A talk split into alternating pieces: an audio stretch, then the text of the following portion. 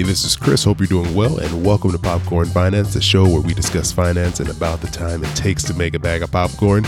Appreciate you all coming back, as always, especially because today we're hopping into another one of Allison's budget bites, and this is on a topic that I definitely need a lot of help with. So let's jump into another budget bite.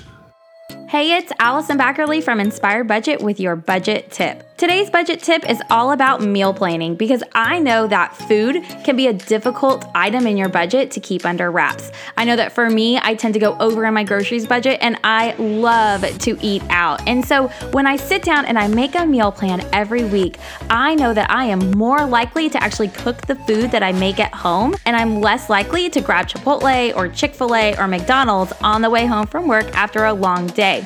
Make your meals easy. Don't try to go overboard with them. Keep them simple. Choose crock pot meals and plan it all out in advance. That way, you have something ready to go and you're not tempted to spend money that you maybe didn't have budgeted for in the first place. That's your budget tip. Look for more budget tips at inspiredbudget.com or follow me on Instagram at inspiredbudget. Have a great day.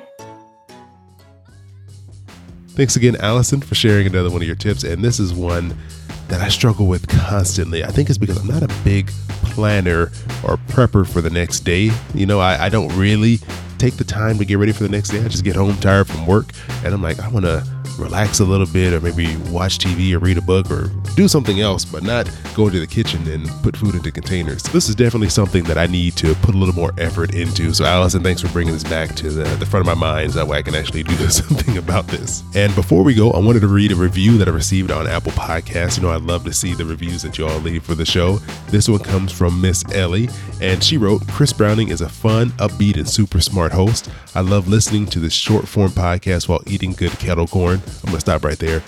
You're already a great person because if you're listening to the show and eating kettle corn, I mean, there's not much more you could be doing in life uh, that's greater than that. So, yeah, you're doing some things right, Miss Ellie. But uh, let me, I'll jump back into the review. Uh, she continues. The guests on this podcast are experts in their field, and even though I know a lot about financial matters, I still learn new hacks from Popcorn Finance.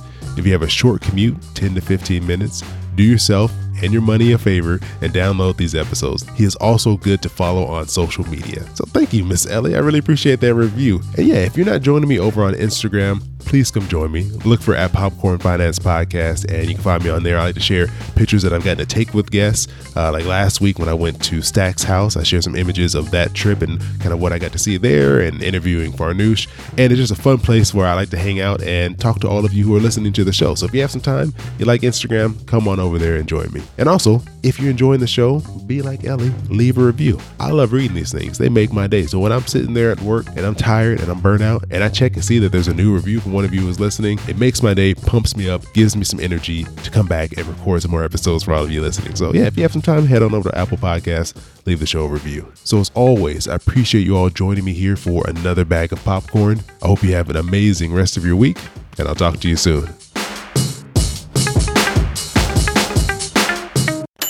Your boy keep it poppin' like Mary Poppins.